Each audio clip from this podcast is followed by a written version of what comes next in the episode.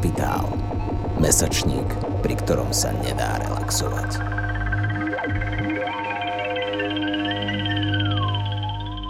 Pekný, príjemný podvečer. Moje meno je Tomáš Hučko. Som šéf-redaktor Mesačníka Kapitál. Stojím tu preto, že uh, tento rok uh, je Mesačný Kapitál partnerom uh, festivalu BRAK. A nielen nové číslo kapitálu, ale aj súčasne aj braku, je tematicky zamerané na sociálnu reportáž a vôbec reportáž ako takú. Preto máme veľkú radosť, že naše pozvanie do Bratislavy prijala renomovaná svetová e, japonská reportérka Shiori Ito, ktorá napísala veľmi vážnu, náročnú knihu o znásilnení v japonskej spoločnosti, volá sa Black Box. Vydali sme ju pred niekoľkými dňami e, vo vydavateľstve Kapitál. Ako vravím, eh, je to pre nás veľká radosť, že, Shiori prišla, priletela z Tokia, strávila s nami pár veľmi príjemných dní eh, a možno až teraz prichádza tá ťažšia časť, keď budem musieť hovoriť o tých eh, náročných veciach, o ktorých vo svojej tvorbe píše. Ale celý tento rozhovor už prenechávam spoluzakladateľke feministického newsletteru Kurník Michale Kučovej. Tak Michala, máš slovo a prajem vám neviem, či sa dá povedať príjemný zážitok, ale snáď uh, silný zážitok, ktorý pre vás bude niečo znamenať. Ďakujem. Ďakujeme veľmi pekne. Uh, this discussion will be held in English, so uh, thank you very much. Uh, Tomáš was talking uh, that he's not sure if this will be pleasant experience. Uh, I hope it will, because this is, uh, of course, a difficult topic, but I think we can discuss it in a way that is uh, constructive and maybe enriching and hopefully with some positive notes as well. Um, so, uh, Shiori, welcome. We are very happy to have you and to have this opportunity to talk about your book and about your story. Uh, so, welcome to Brak and Bratislava once again. Thank you. Japanska reporter Shiori Ito was the only words that I got from you. And I think it's such a beautiful language, Slovakian, and I couldn't believe that my book is now translated in here and it just released. And there are so many discovery that I had today even that we do share so many things here. So I think we have so many things to share. But again there's so many trigger warning. It's not going to be maybe present topic for many of us but I think that's why we are all here and we gotta share it. And I never seen such a diverse event. I never seen three dogs in the place ever, this many men ever before. So I'm very optimistic already. So thank you so much having here. Yeah, I think we won't be discussing like any graphic details, but of course, if you feel like it, please feel free to leave at any moment. Do whatever you need to do to yeah, be comfortable. Take a and have some wine, beer. I'm sorry that we had to do it inside, and hopefully we'll have happier time after this. Yeah, uh, and we also want to engage with you as well. So if you have any questions or comments, please feel free. Uh, we will try to include you as much as you want to be included. And I think uh, we were talking with Shiori that it's really um, important for us to exchange experiences. Hey, there's another dog coming. I'm happy. this event keeps getting better and better. Yeah. so four dogs now. Uh, I think we can start properly discussing things. Uh, yeah, let's get more serious uh, because this is a really uh, a recent book, recent translation. Uh, so uh, I don't know how many of you had the chance to already read it or learn about uh, what it's actually about. So maybe if you could uh, shortly introduce what is the story about and why was it important for you to uh, create a book about what you experienced? Yeah, thank you. So um, I wrote this book in 2017 and I published it uh, October. I don't know if you do remember what happened around that time in the world, but that was the time when Me Too movement sparked in the world, and I experienced rape in 2015, and I went whole police prosecution procedure, and I'm a journalist, and as a journalist, I just start finding whole many shits happening behind this system in Japan, and I realized how naive I was to believe whole system. So I started to do well. I was in a way forced to do my own investigation, and I was wishing to do you know other coworker to cover not only my story but what is happening with our system in Japan. But it turned out rape was quite a taboo topic to talk about. So uh, in the end of the day, after two years from my experience, I decided to speak about my own experience so we can all see where we need to change, where we need to update, where, where we need to do some highlighting so we know what's wrong. And yeah, that was 2017. And right after I wrote this, I got pretty a lot of backlash and you know uh, slut shame and and that was you know within my expectation but that time me too happened in the world and that really pushed me and helped me. And i'm so happy all of you except one person who translated my book doesn't speak in japanese. Because if you google me in japanese i don't think you want to come here because it's it's really horrible. So I still have some difficult time to talk about it, but that means there is something behind why we don't want to talk about it, why it is hard to talk about it. And I think I first thought this is so Japanese, you know, what we have in behind this book, but then I start realizing it's we can find it everywhere in the world. It's all connected some part of the world is maybe better, but I just learned you don't have also consent in your law. It's 2022. And that was shocking. And I thought, you know, I could talk about whole shocking part in Japan, but I think there are so many parts and point that we need to point out to really discuss why are we still talking about me too? Why are we still talking about this? Because it's it hasn't been enough i think yeah I, I would like to come back maybe what you were saying about uh, the reactions because i think part of it is not only um, your book and your story broke the silence some brought something that we don't want to usually talk about publicly but you were all, uh, your story also involves a um, very powerful man, uh, a well-known, well-connected journalist. So, do you think uh, this also played a role in how your uh, action was received? Yeah, so I prefer not to talk about this person, but um, this person was biographer of ex Prime Minister of Abe. So he was quite powerful, you know. And one of the reasons why I decided to step out was to protect myself because there was arrest warrant issued against him. But then one day it was gone and i start finding out how you know uh, the system could be also twisted under the power. I have no evidence but no one knew what happened and there is our job as a journalist to start questioning but it was everyone had to keep silence and i had to need to know why. And because i experienced it I know it's not very journalistic way to cover your own story, but I knew my story very well, so I could start talking to police, prosecutor.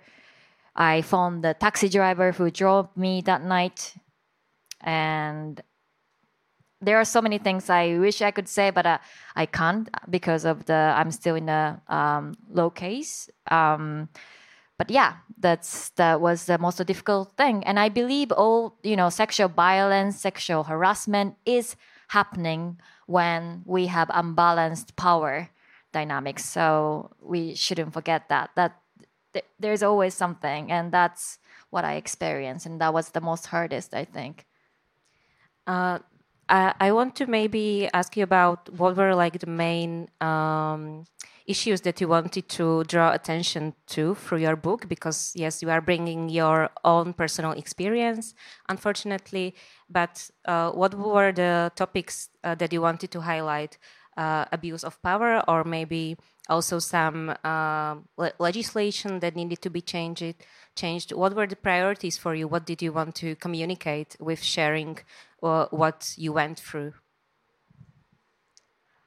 There were so many points. It was great lesson learned in a in a bad way. You know, I realized our Japanese rape law was 110 years old when women didn't even have a vote rights and you know, so that was something I didn't know. And other thing was yeah, of course education to come with. You know, we didn't have education of consent, so how can we speak about consent? And in our culture, we often say no no means yes so we don't, we can't, under that kind of culture, we can't really say no if it's taking us yes. And another part was I had, it, it was painful realization that I was living in a sexist, you know, sexism uh, environment because I experienced sexual violence every day since I was little girl especially when I was wearing uniform on the train, and we have to just bear with it. I don't know why, but that was that was the way, and we just talked about what happened that morning to our classmate, and we were told not to talk about it anymore. So I felt very. It was part of my fault that I didn't do anything. I felt, and this you know a biggest violence hit me and i realized slowly because maybe of the language that i speak in japanese or the society i was embedded with i was shaped silence. I was shaped to feel the shame and i couldn't move faster. I wish i could just do something you know quick. It took me five days to go to police. It took me two, three days to talk to my best friend about what happened. So I, I don't know where to start, but uh, I didn't want anyone else to experience this. So that's why I decided to talk with my own words. Yeah, you mentioned that it's kind of crazy that we still have to actually remind people about thing called consent mm-hmm. uh, and and all of this Me Too debate. But uh, can you see maybe some change from the time of your assault uh, uh within Japan or even globally? Uh, do you feel like there is some progress in the way that we approach these topics of consent and, and violence? Well, so the thing is, um, because of this, I don't know what happened, but arrest warrant has been cancelled and the criminal case was dropped for my case. But I kept fighting in a civil court case, um, and I won. And the judge said there was no consent. But still, in a criminal case, it wasn't criminal. So the guy is still keep saying I didn't do anything illegal. So in Japan, you know, it's still okay-ish, and it's not criminal act.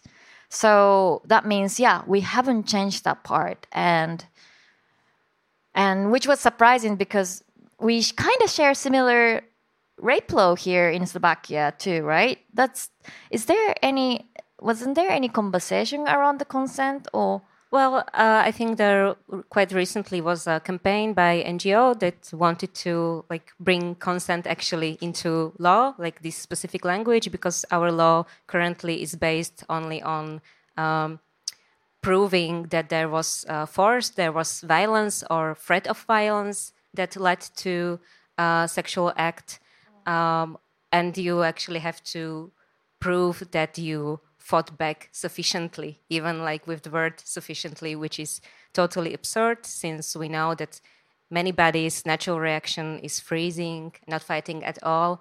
Um, and we don't really have to go like into details of this, but it's really crazy how the laws are not reflecting the biological uh, nature of such violent acts and also lived experience of so so many people so yeah unfortunately um, it's in many ways a shocking book but also not that many new things that a slovak reader will learn and you can see a lot of uh, similarities. But actually, um, what I found really ho- horrifyingly absurd was this term um, quasi rape, which is, I think, I hope, Japanese uniqueness. Uh, can you maybe explain what it is, since it's related to uh, your case specifically? So, what is a Yeah. quasi rape in, in Japanese culture? Yeah, I don't even know, but they have this weird separate law rape and quasi rape, you know, secondary rape. When you are intoxicated under alcohol or drug or something, it's categorized as a quasi rape.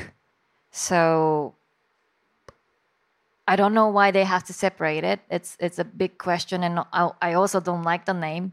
Why? Secondly, you know, if you are intoxicated, it should be super rape, you know, like not secondly because you can't react. So it's it's such so because there is no um, idea of a consent, it still exists that way, and it it was the biggest I think part of me struggling because I didn't have a memory of me being me getting there to hotel. And I woke up during the rape and that I, I blamed myself. Why do I why why don't I remember what happened to me? I couldn't blame somehow him because I didn't know what happened and it took me some time to figure out. And I I still believe it, I was drugged, but at that time Japanese police didn't have any system to test it, so I I still to, till today I don't know. And as I said, I won my case, and it was um, ruled as unconsented, unwanted sex. But uh, I also lost because I talked about quasi rape because I talked about maybe I was drugged. So I still have to pay for the um, compensation money towards to him. And the scariest thing was when you speak up about your own case, I have to be also investigated, not only for my um, case that was filed, but I was also investigated as a um, false accusation and defamation by police because he filed the other the, the guy filed a case. So for me that was shocking to know while it's okay to speak it's okay. I, want you to all to speak ne? to contribute. But when you want to speak up and when you uh, might be target to be sued or you know investigated it's it's impossible. And that's why we kept this culture of silence so long. And i don't like to be called victim because i'm not just a victim. I'm a journalist. But uh, i think that i received many many labels liar slut but the best label i received so far was silence breaker and it's not easy thing, thing to do but once i did look what I where I end up. You know, I didn't really imagine that I could share this hard topic with you in front of you today. I mean, I haven't seen people's face for past two years. In Japan, we still wear masks, so I'm so happy I can see your reaction face, and I.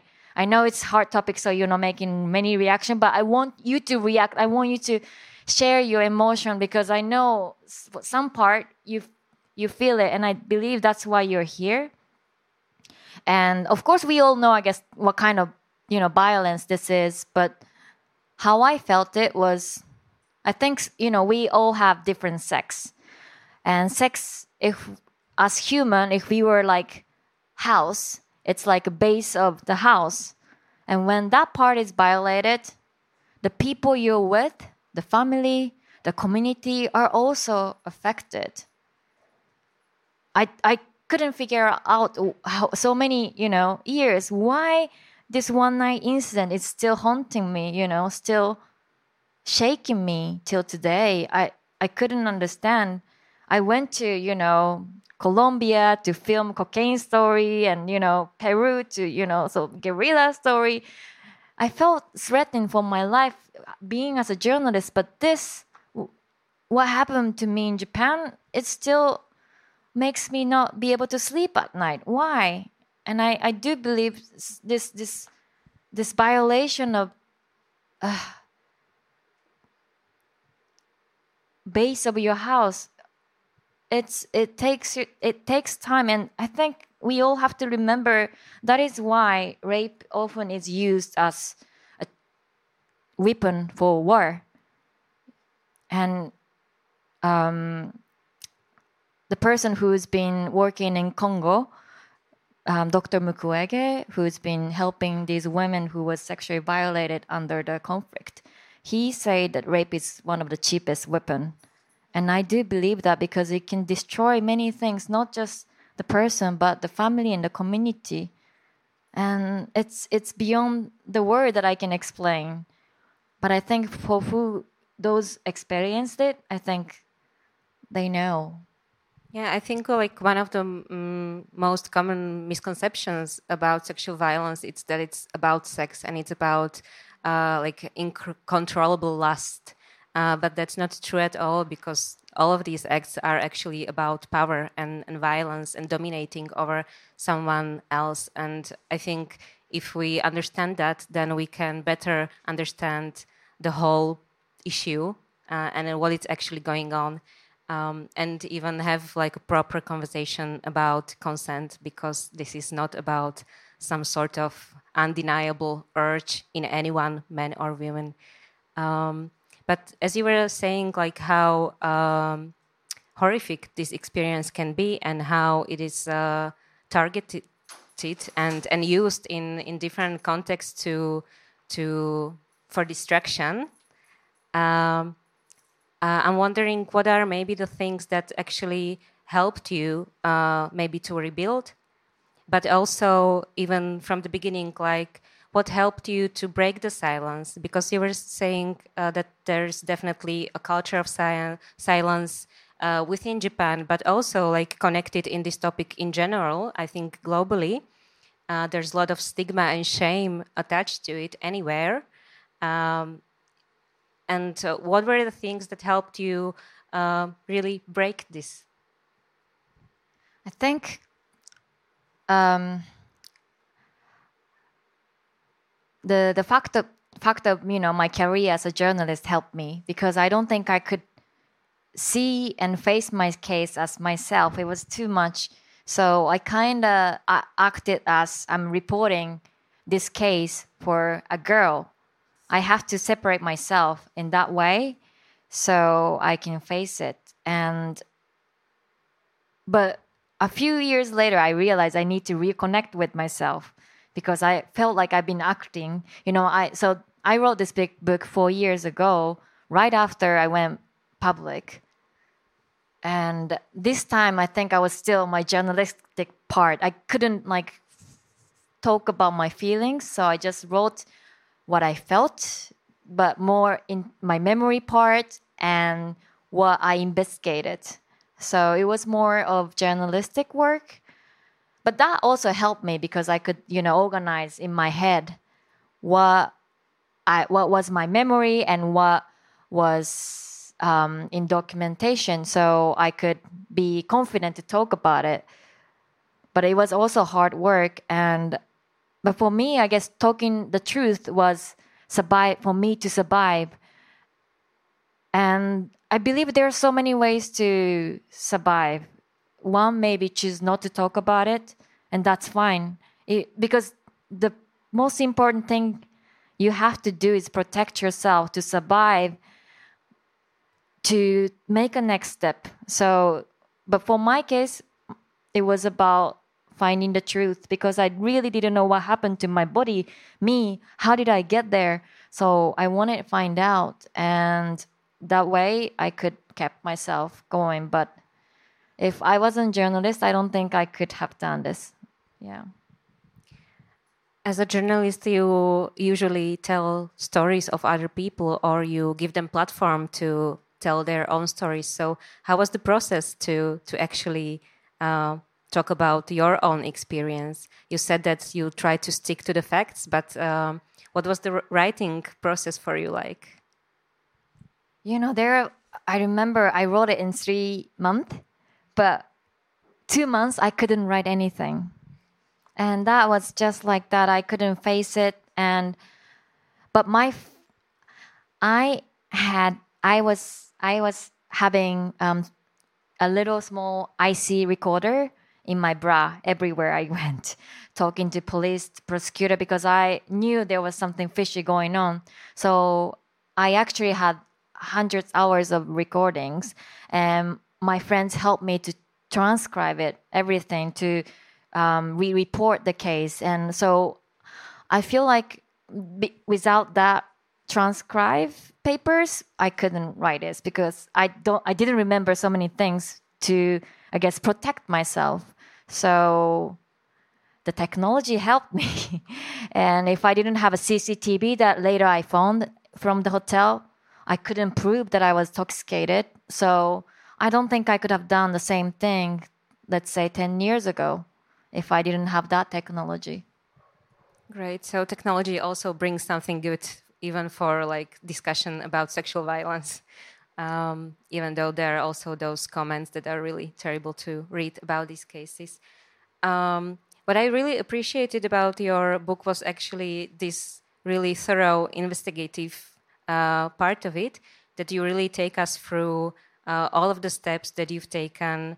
Uh, but it's also in moments quite disheartening read that you uh, see a lot of frustrating moments uh, which are really hard to understand the injustice in that or, or the confusion of that um, in moments like those what helped you uh, keep going Cat and wine, I think. so no dogs and dog and friends. I you know my family they were so against for me to talk. My father is like i want my daughter to be happy have a kids and married. And I, I was like that's not my happiness dad you know i have to you know find my own truth and that's my happiness. But um i had a close friends who believed in me and that was enough to go on. And i guess also being able to speak English helped me because knowing if I won't be able to live in Japan, I can maybe do something else outside. So that helped that kind of idea that if I can't live in the community, I could maybe go outside. Because if you have to survive in within in your own community and do such a thing that people think it's, you know, uh, not okay, it's hard. So I hope when you do something like that, you will find your ho- your second home that you feel like you can, you know, um, rely on, live on, because otherwise, it's it's it's yeah, it's it's gonna be so tough. And I I don't know how many people who can speak Japanese. So that's Dennis, amazing translator, and it was his first translation. And I don't really know why he chose this because such a hard topic to, you know, translate. And I really appreciate that, really. And I think he knows what Japanese is. But for instance, when we don't have the way to say "fuck you," the the the way I can say is like a little stupid thing, something like that. So baka. That's the worst I can maybe think about. So when I tried to defend myself towards this man, I was saying it, but then I didn't sound like I was mad. And I realized I can't do this in Japanese. So I instantly have to switch my mind in English and told him, fuck off. Because I didn't have a, that language. And I also, that made me realize that I was somehow limited within in my own language and culture. And I was wondering if you have that kind of feeling when it comes to language. Do you have that in Slovak? Well, I think, uh, yeah, it's. I think we have like alternative for most of the ways. We definitely have bad words that can be used efficiently. You guys have to teach Uh, me so I can use and I'm Japan. surprised that yeah, it didn't happen already. It's weird. You've been in f- here from Wednesday, right? So I, I've heard all the drunken words, but I don't know if Okay, it's a bad word. You're starting. That's good. Um, but um, Yeah, I think uh, Slovak debate definitely lacks a lot of translation because when we use uh, English terms, for example, like rape culture, it stays closed within a certain community, and this type of discourse then it's not available for wider um, uh, groups, which I think it's necessary to talk about. But I think what I found most interesting is that actually, and you touched on it as well, that. Um, we talk about people who experienced sexual abuse uh, as victims. And there is also this alternative of survivors, but in Slovak language, language it's more connected with like um, survivors of um, Holocaust and things like that. So it's not really appropriate.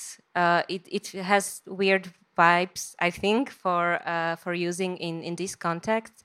Uh, and I think it tells also a lot about how we uh, are willing to discuss these themes, that there is only this uh, victim, and I think it's very limiting for how we uh, talk about things that are in our lives. So, how do you say fuck off? I need to learn it. There's a camera, so I'm trying to Is that to. that bad, bad to say? I mean, oh, oh, as a woman, do you have limitation of language? Like, I don't feel so. No. okay, that's no. great. That's great. Uh, I mean, like, I would say that the culture of silence in Slovakia, it's not. Um, it's more connected with like the taboo of the topic itself, uh, and with uh, exactly not really exploring what is consent, uh, even like within maybe partnership, uh, where rape also can happen. So, but uh, I don't think it's uh, in this way similar to to maybe Japanese culture and Japanese language. But that's something that's very interesting for me because um, your story is very uh, precisely set in a Japanese context. It's a Japanese story, but I think it has many similarities to how things in this area are uh, in Slovakia. Uh, so I'm interested in, in what do you think like what this Japanese story can maybe tell the rest of the world and, and other countries? What does it bring to um, the conversation in, in countries like right now here in Slovakia, for example? we are having this conversation, so I'm very happy. I think the lesson we learned is once you raise your voice, it's it's it's gonna reach somewhere. It might gonna take some time, but it's gonna reach somewhere. And I think when Me Too happened, you know, it was, of course, we all knew what, how toxic culture Hollywood had, but no one really talked about it. And it was the first time by reporter who really did deep investigation and put the lights on it. So it was a work of journalism, and that means that uh, if we don't know what's it's happening, we can't talk about it. We can't change, you know, this culture, toxic culture. So I think the first important thing is really start talking about it, really putting some right lights on it. And you know, as a victim, it's it's a lot to do and it, so it doesn't have to be someone who experienced it you know people around it can also talk about it. And i think the most important thing that i felt being in japan was especially chikan culture that you know this uh, sexual abuse that you receive in public um, area was there were so many bystanders that the observers they were there but they didn't do anything. They were not victim they were not perpetrator but they didn't do anything. That was the worst for me. So if we don't have these people if they decided to take action to raise a voice or talk about it we didn't have to say me too you know? Because it's a lot to a lot of energy to use. It's we don't really want to talk about it. It's it's okay if you want to talk about it but we shouldn't force it. But you know people around us could also talk about it. So I think, yeah, most important thing is start talking about it. Yeah, I think uh, what you said earlier that you described, like you had um, different options. Like you knew that if things would go really bad, um, you had some possibilities how to uh, function uh, and and get another work and things like that. And not everyone has that right. And I think it's really important to um, if we feel like we can do it and we have these opportunities, uh, we take it for people who who don't have this uh, type of privilege and opportunities. Uh, but also, I think maybe it's important to state that it doesn't really have to uh, manifest in a book. It can be just talking really with your closest friends and with your family. And uh, I think a lot of things can change even from sharing um, within your closest circle. Um, so your experience in this way, it's kind of uh, extreme in a way to to really share this widely and have like 11 translations of of uh, your story and and sharing with the whole world what you went through and what are the implications of such an experience. Um, but maybe even for people who who are um, contemplating discussing this with their friends do you maybe have some um, advice for people who are maybe afraid of the reaction. You also mentioned that this topic created some tension within your family. Uh, so, uh, what did you find helpful in in starting to starting these conversations with people? I think so, and you know, I mean, the best thing I can say is that believe in your, your own truth. You know how it hurts. People around you didn't experience it and maybe they tell you what to do but they don't know your pain.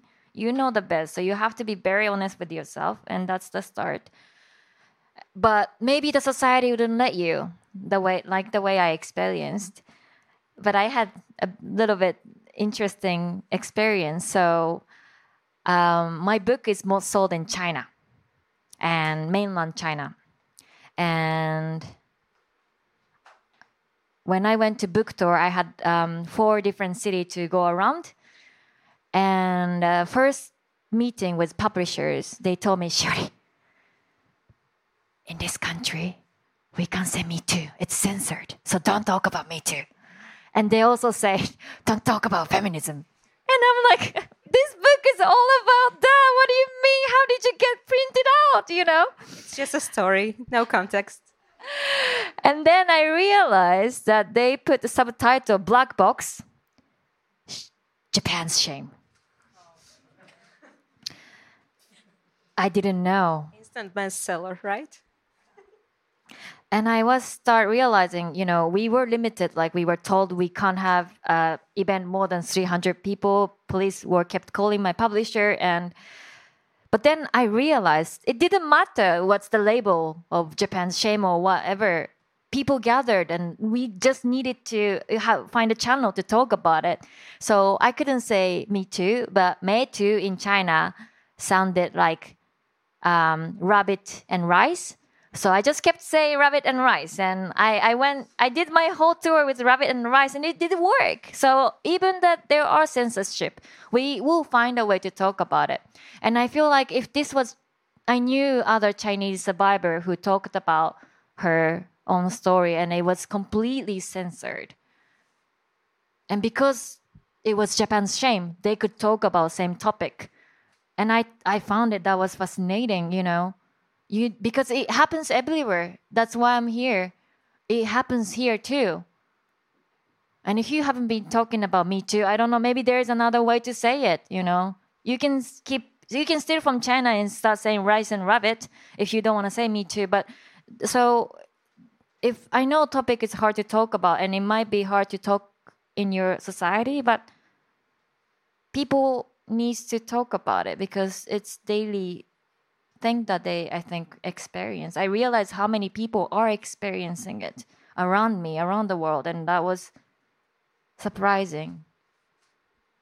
Yes, that's the thing that I think we also share, like between Japan and Slovakia, that people don't really um, want to talk about it and don't trust the institutions uh, to to seek help.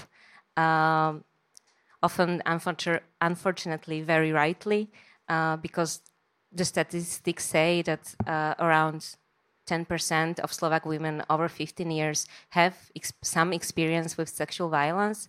Uh, but I think the number is probably much higher since uh, we don't really want to talk about it and we don't want to admit it.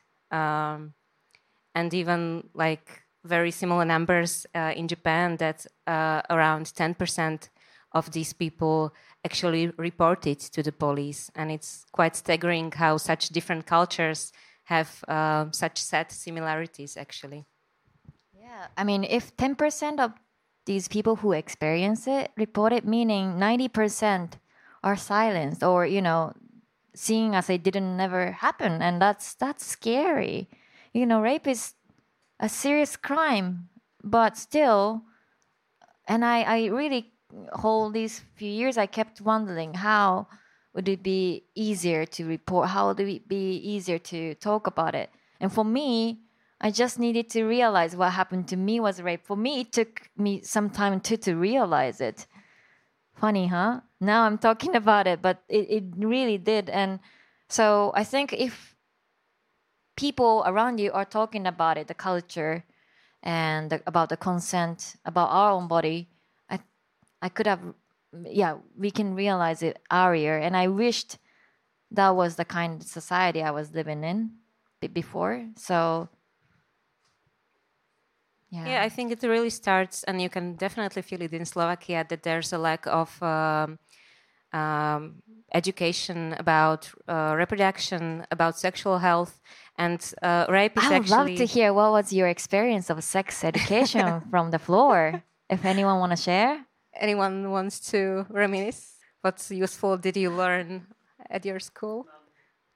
There was none. So there's no idea of consent talked about. The parents has to teach. Did if they are willing. If they are. Who had a sex education from your parents? Great, great, great. Okay, a few. Yeah, wow. Yeah, and I think it starts here to actually know uh, what sex is, how our body feels in different situations, and then we can understand what is and what isn't consent, uh, and what is violence and what is sex. So um, yeah, I think it really has a lot of repercussions. Exactly. Like what I surpri- what what I was surprised about our education is that um yeah we don't teach about we don't learn about consent it's not in our um, curriculum they teach only after um, egg and meets happy ever after and that that's all they teach after what happened they, you all the most important thing is before né? But we don't learn about it. And our age of consent in japan is 13 years old. Yeah 13 like and then you were assumed that you know about consent and you can say yes to you know uh, to sex and be a mother possibly. But uh, pff, yeah.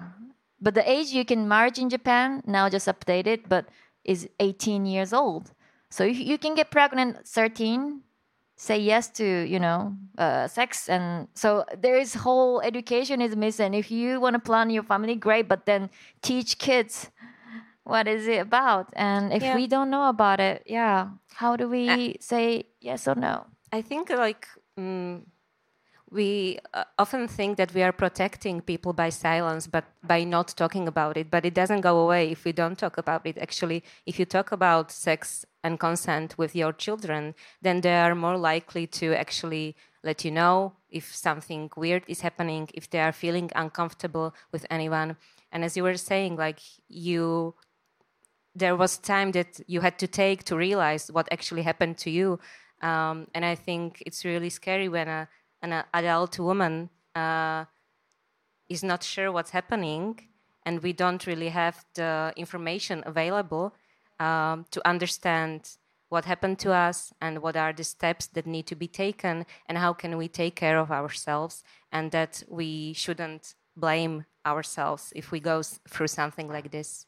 Yeah, exactly. And sex education is part of human rights education. And I I've been covering some stories in Sierra Leone in West Africa, and once I was um, interviewing minors who was who experienced sexual violence, and there was um, a four years old girl with her mother at the rape crisis center, and I was talking to the mother knowing how did she get to know about it was when the mother told a little girl if someone touches your private part please tell mommy because that's that's really important part of your body and that's not okay. And she said daddy does that. And that was the moment that that she the mother got to know about the violence. And so yeah kids doesn't know how to name say it if it's wrong or not. And i i have experienced similar thing when i was small too. And i didn't know at all how to say what to say so education is really all about being able to speak up for yourself as well and that's really important. It should start arias four years old three years old i, I believe. Were there some resources uh, either information or like more uh, physical support for example that were useful to you? Because i think uh, a lot of the times we don't really know like we ignore the problem until it happens to us and then we are left really shocked and traumatized in a situation which is really difficult to deal with and then to start to look uh, what we can actually do how we can help ourselves it's extremely difficult. So uh, do you have maybe something that that was useful for you to learn more about this yeah, well, there is um, UNESCO is making um, global sexual education handbook, so it's globally um, distributed, and I think they say it should start later than five years old. It should start later than five years old is too too late to start it, sex education. That's what they say, and they start. Um, they teach you where you start, you know, by teaching the names and so on. So that it's really basic, but that's if if you don't know where to get resources, I think it's good place to start with. Yeah, I think in Slovakia there's a lot of uh, great work that the NGOs do. Um, so it's definitely a good source for information either for you or for um, your uh, workplace or, or schools. So that's something that I would recommend in, in Slovak context. Um, one thing that I wanted to add um, was that for me it was a really nice moment in the book where you talk about um, how you came across this art project, this uh, photography series uh, of uh, Mary Calvert, I think, uh, that was focused on on topic of sexual violence and how it's in a way energized you and empowered you, uh, and how sharing our stories through art can be so impactful and so powerful um, and I think Black Box is uh, continuing with doing that. So, also on my behalf and all of this uh, audience, I want to thank you for being with us today, for writing this book. Uh, really recommend getting it. And uh, thank you so much for being here with us today. Thank you and arigato. Ďakujeme. Počúvali ste Capitalx, podcast angažovaného mesačníka Kapitál, ktorého vznik podporila Rosa Luxemburg Stiftung zo zastúpení v Českej republike. Viac článkov nájdete na webovej stránke www.kapital.noviny.sk, kde nás môžete podporiť napríklad objednaním predplatného. Za čo vám vopred ďakujeme.